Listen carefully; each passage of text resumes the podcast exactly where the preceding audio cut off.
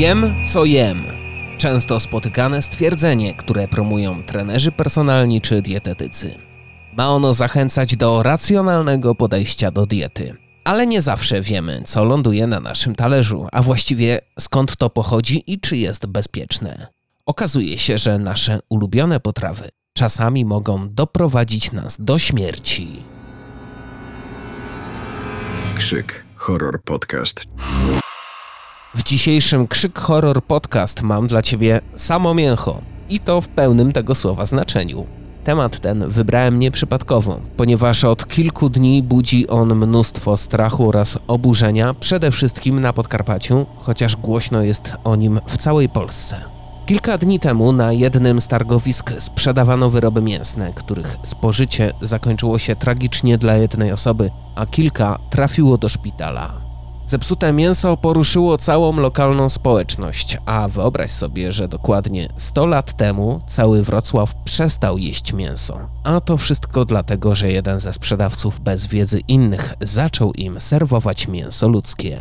Zacznijmy jednak od wydarzeń sprzed kilku dni. Rozdział pierwszy. Zatrute mięso na Podkarpaciu. 54-letni obywatel Ukrainy kupił na targu w Nowej Dębie galaretę wieprzową. Zdecydował się na zakup lokalnego produktu, a nie wyrobów z dużej sieci handlowej. Zakup na małym stoisku bezpośrednio od hodowców miał zapewnić doskonałą jakość mięsa, o której w wypadku masowo produkowanej galarety można tylko pomarzyć. Jak zaplanował, tak zrobił. Smaku tej galarety nie zapomniał do końca życia. 17 lutego 2024 roku. Dokładnie tego dnia służby otrzymały informację o śmierci 54-latka. Kolejne dwie osoby z objawami zatrucia trafiły do szpitala. Wszystkie łączyła jedna rzecz: wyroby mięsne kupione na targowisku w Nowej Dębie. Służby nie zbagatelizowały tej informacji. Lotem błyskawicy przekazano wieści o niebezpiecznym mięsie. Pierwszy komunikat pojawił się jeszcze tego samego dnia wieczorem. Informacje zaczęły przekazywać najpierw lokalne serwisy informacyjne. Sprawa była jednak tak poważna, że do akcji włączyło się również Rządowe Centrum Bezpieczeństwa, które postanowiło wydać specjalny alert w części województwa podkarpackiego. Uwaga, nie jedz mięsa z targowiska w Nowej Dębie, powiat tarnobrzeski. Wysokie ryzyko zatrucia zagrażającego życiu. Jeżeli masz objawy zatrucia, dzwoń na 112 napisano w komunikacie Rządowego Centrum Bezpieczeństwa na portalu X. Ostrzeżenie w formie SMS-ów trafiło też do mieszkańców powiatu Stalowo-Wolskiego, Niżeńskiego, Mieleckiego, Tarnobrzeskiego i Kolbuszowskiego. W swojej informacji RCB przypomniało, że objawy zatrucia mogą różnić się w zależności od rodzaju zatrucia oraz tego, jak bardzo zatrute było mięso to m.in. nudności. Występują one bardzo często. Osoba może odczuwać dyskomfort w żołądku i uczucie niechęci do dalszego jedzenia. Są też to wymioty czy biegunka, naturalny sposób organizmu na pozbycie się toksyn. Mogą one wystąpić zarówno po spożyciu zatrutego mięsa, jak i w trakcie trawienia.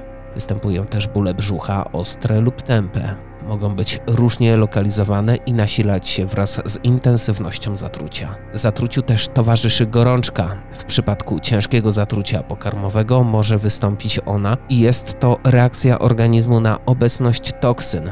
Zatrucie pokarmowe może też powodować ogólne osłabienie, które może prowadzić do osłabienia i uczucia zmęczenia oraz apatii. Takie informacje zostały przekazane w komunikacie. Przy placu targowym mężczyzna sprzedawał z samochodu swojskie wyroby, m.in. galaretę garmażeryjną. Dwie osoby, które ją kupiły i zjadły, z objawami ostrego zatrucia trafiły do szpitala. Jedna z nich zmarła. Apelujemy do wszystkich, którzy dokonali zakupów u mężczyzny, a szczególnie tych, którzy kupili galaretę, o powstrzymanie się od jej spożycia powiedziała lokalnym mediom, a dokładniej portalowi infonowadęba.pl podinspektor Beata Jędrzejewska-Wrona, oficer prasowy Komendy Miejskiej Policji w Tarnobrzegu. Już następnego dnia policjanci zatrzymali dwie osoby podejrzane w sprawie śmiertelnego zatrucia mięsem.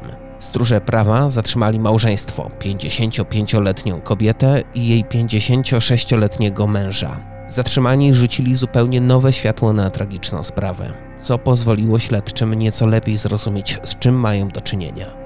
Małżeństwo przyznało się, że hoduje trzodę i dla podreperowania budżetu domowego wyrabiali wędliny, które sprzedawali na terenie Nowej Dęby. W domu handlarzy policjanci zabezpieczyli jeszcze około 20 kg wyrobów mięsnych.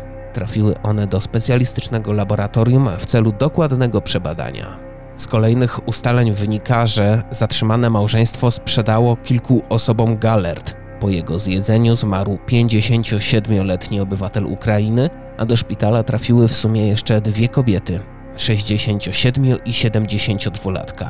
Jedna z nich w stanie poważnym została przetransportowana do szpitala w Krakowie. Sprawą zajęła się również prokuratura.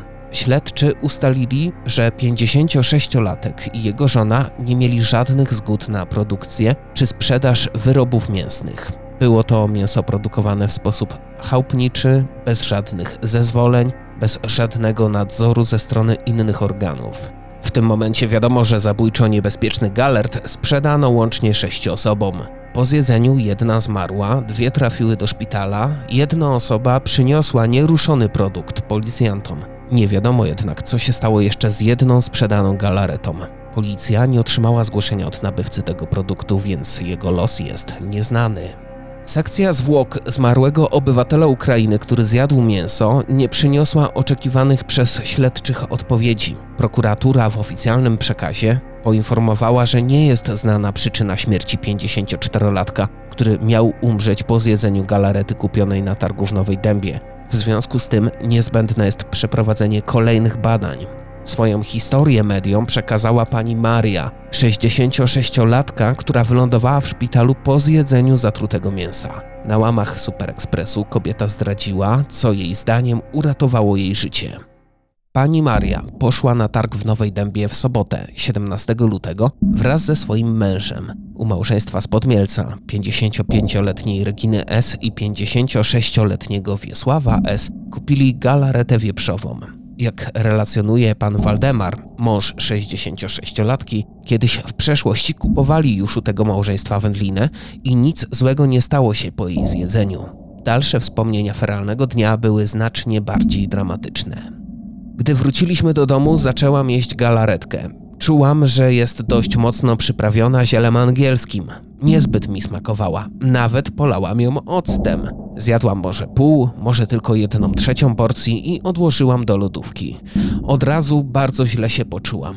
Spadło mi ciśnienie, miałam 64 na 47. Kręciło mi się w głowie. Stół, który stał przed moimi oczami, cały wirował. Zśniałam, nie mogłam oddychać opowiadała dziennikarzowi Super Expressu 66-latka. Tym niepokojącym objawom towarzyszyły także wymioty. Pani Maria podejrzewa, że to właśnie to ostatecznie uratowało jej życie.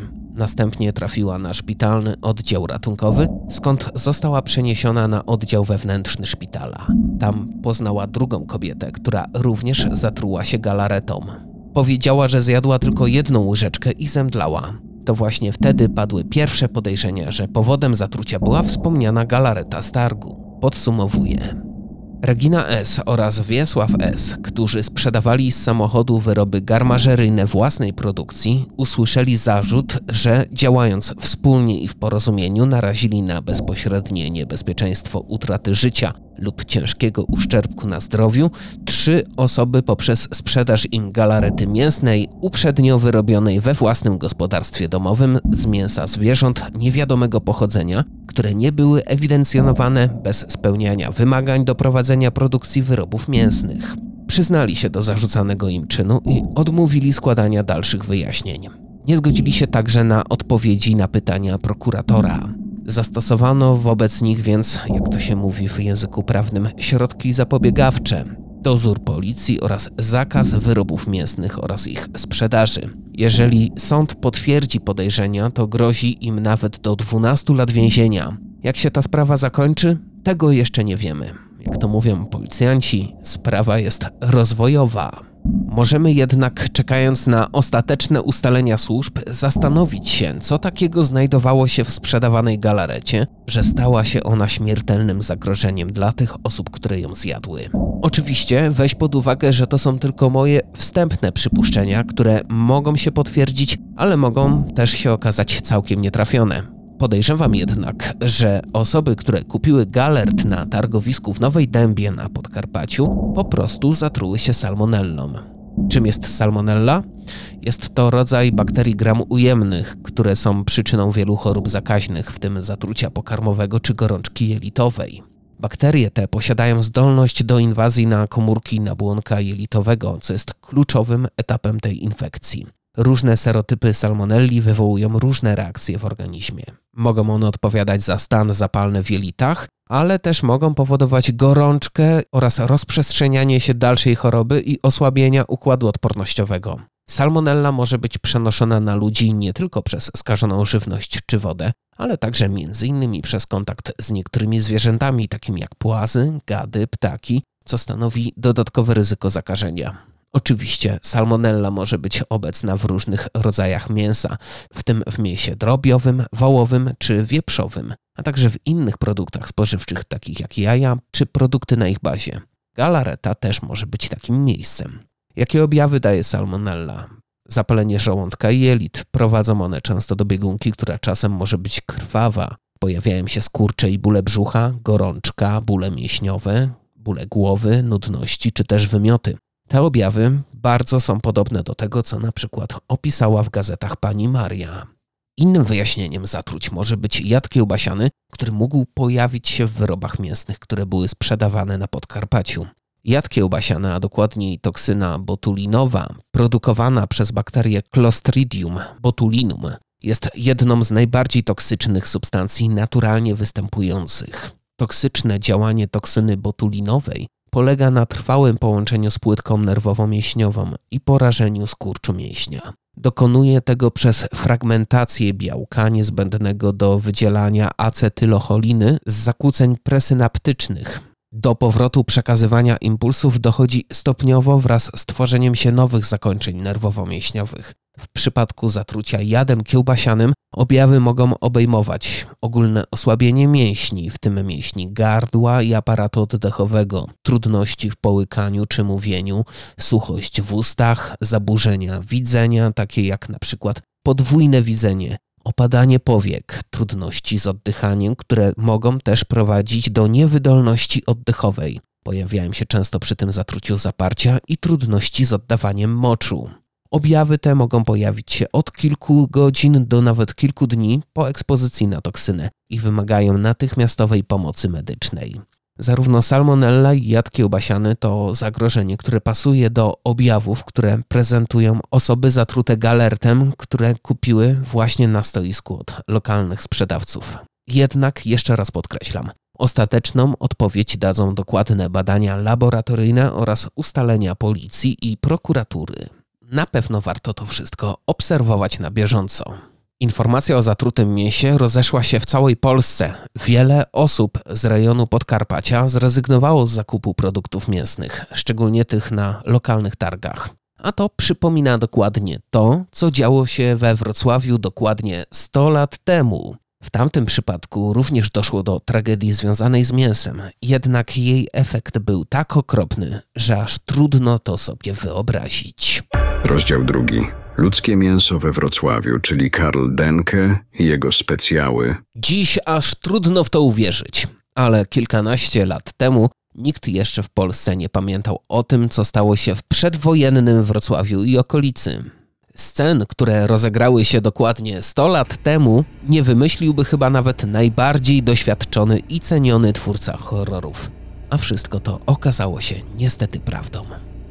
Cała makabryczna opowieść zaczyna się w Ziębicach. To mała miejscowość znajdująca się dziś na terenie województwa dolnośląskiego. Wówczas to była część Republiki Weimarskiej, kraju, który zlizywał rany po I wojnie światowej, która dla Niemców była nie tylko upokorzeniem, ale także początkiem fatalnej zapaści gospodarczej.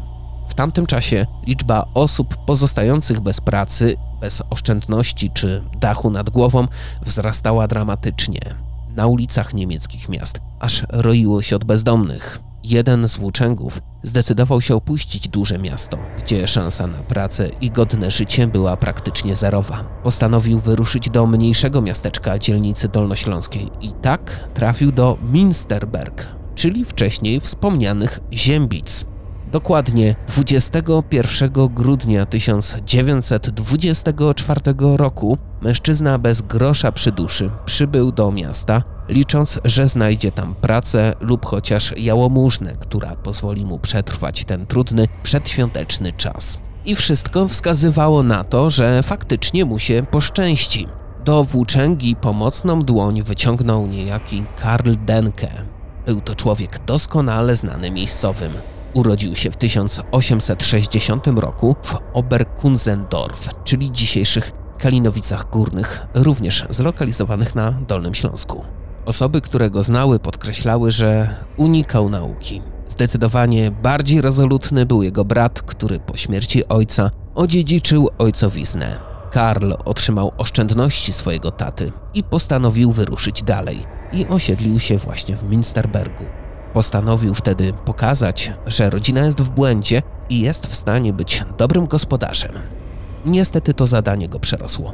Po I wojnie światowej nastąpił ogromny kryzys gospodarczy i dewaluacja pieniędzy, która zmusiła Denkego do sprzedaży domu, ale się z niego nie wyprowadził.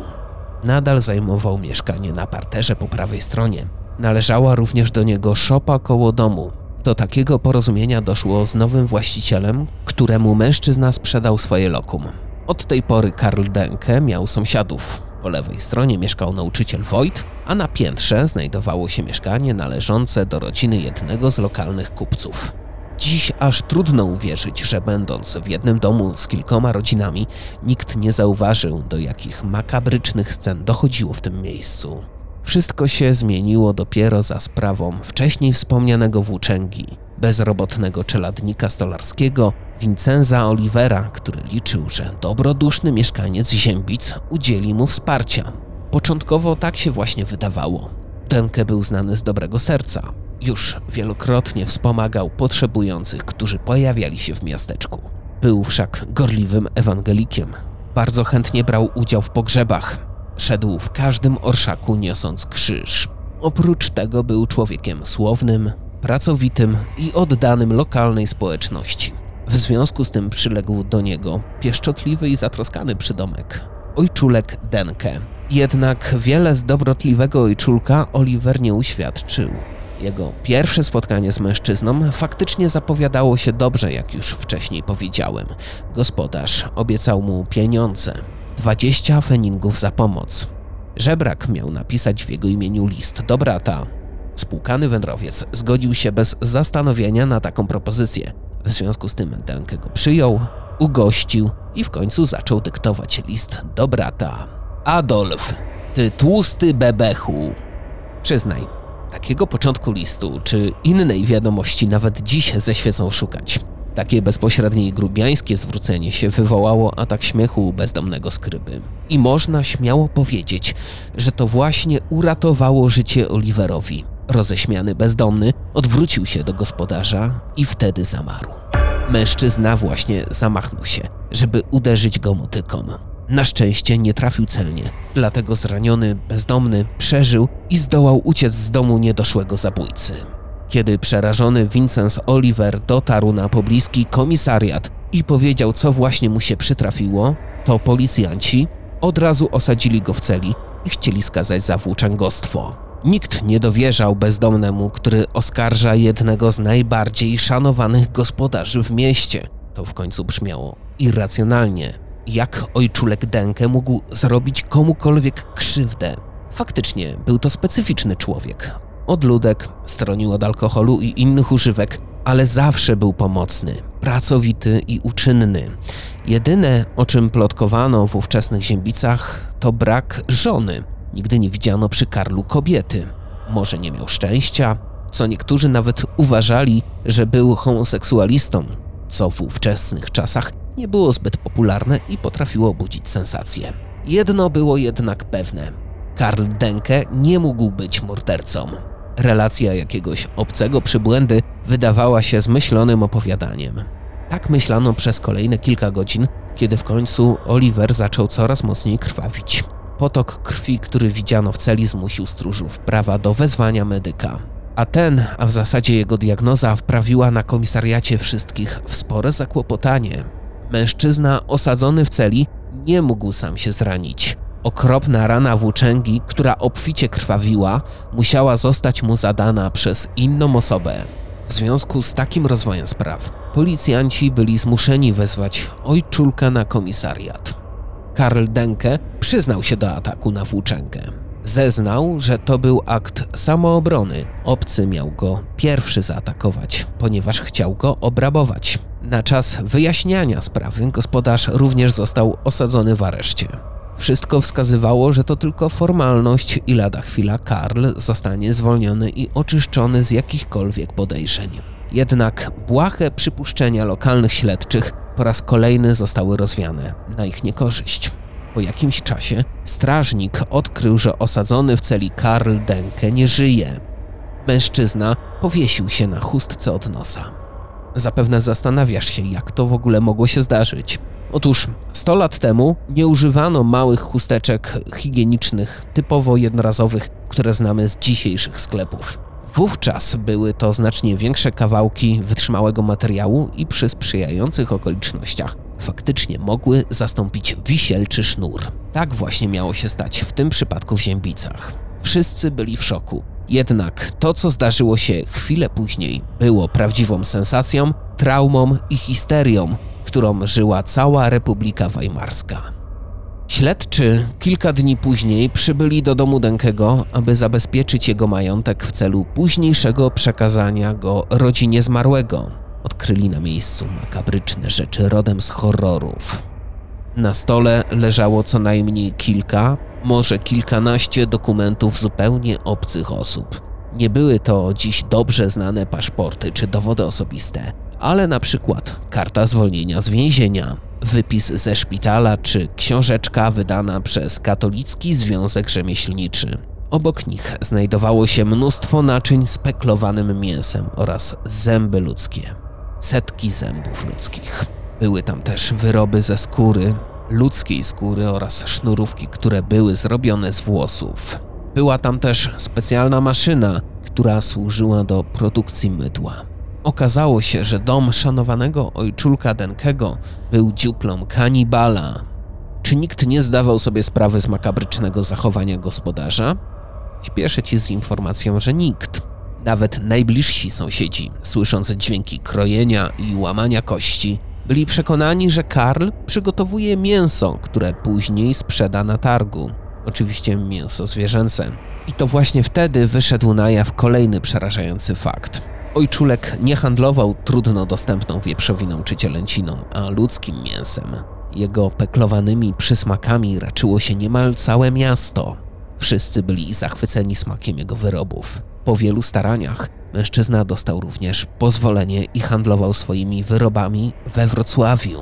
Klientów nie brakowało.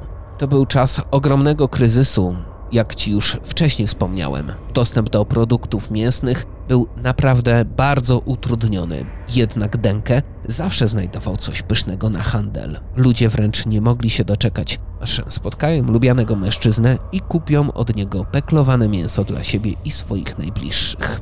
Niektóre źródła podają, że część swoich makabrycznych przetworów z ludzi przekazywał nawet dzieciom ze szkoły, zapewniając wszystkich, że to delikatna i zdrowa cielęcinka. Słuszne zdaje się więc być pytanie, które na pewno pojawiło się teraz w Twojej głowie. Jak to jest możliwe, że nikt nie dostrzegł morderstwa tylu osób? Nikt nie wiedział o kanibalu? Otóż nikt, naprawdę nikt. Denke w swoim morderczym procederze doszedł do perfekcji. Lokalna społeczność znała go jako gorliwego ewangelika, który pomaga potrzebującym. Część osób faktycznie wspierał, a pozostałych, którzy przybywali do jego domu, zabijał bez skrupułów. Były to zwykle osoby obce, biedne, bez rodziny. Podobnie jak włóczęga Oliver, który miał być jego kolejną ofiarą. Nikt w tamtym czasie nie szukałby takich obywateli. Dzięki temu Denke czuł się bezkarny. Kiedy na jaw wyszedł jego proceder, całe Niemcy dowiedziały się, że na Dolnym Śląsku kanibal sprzedawał ludzkie mięso. Panika była wtedy naprawdę ogromna. Ludzie przestali jeść i tak trudno dostępne produkty mięsne, co doprowadziło niemal do upadku jednej z fabryk, a mniejsi, lokalni sprzedawcy stracili źródło swojego utrzymania. Do tej pory nie ustalono dokładnie, ile osób Karl Denke zabił i czy zrobił ze wszystkich peklowane mięso. Śledczy podejrzewają, że życie mogło stracić nawet 40 osób, ale dowodów na to wciąż brakuje. Od sprawy mordercy kanibala z Siębic minęło 100 lat. Jego dom w dalszym ciągu stoi i uwaga, jest wciąż zamieszkały. Obecni właściciele nie zgadzają się na dokładne poszukiwania, ale jest wielce prawdopodobne, że pod ziemią mogą wciąż być ukryte kości ofiar kanibala, a może nawet jakieś słoiki z peklowanym ludzkim mięsem. To są akurat wyłącznie moje przypuszczenia, ale w tej sprawie, tak jak przed chwilą usłyszałeś, wszystko może się zdarzyć. W związku z tym może lepiej się zastanów, co dokładnie spożywasz do obiadu, skąd pochodzi to mięso, czy jest bezpieczne. Warto kupować takie produkty w sprawdzonych miejscach i od sprawdzonych sprzedawców, czy skontrolowanych sklepów. Wszak nikt nie chce zostać otruty jak mieszkańcy z Podkarpacia, czy też nie chce stać się ofiarą kanibala, tak jak miało to miejsce na Dolnym Śląsku. Tak czy owak, smacznego.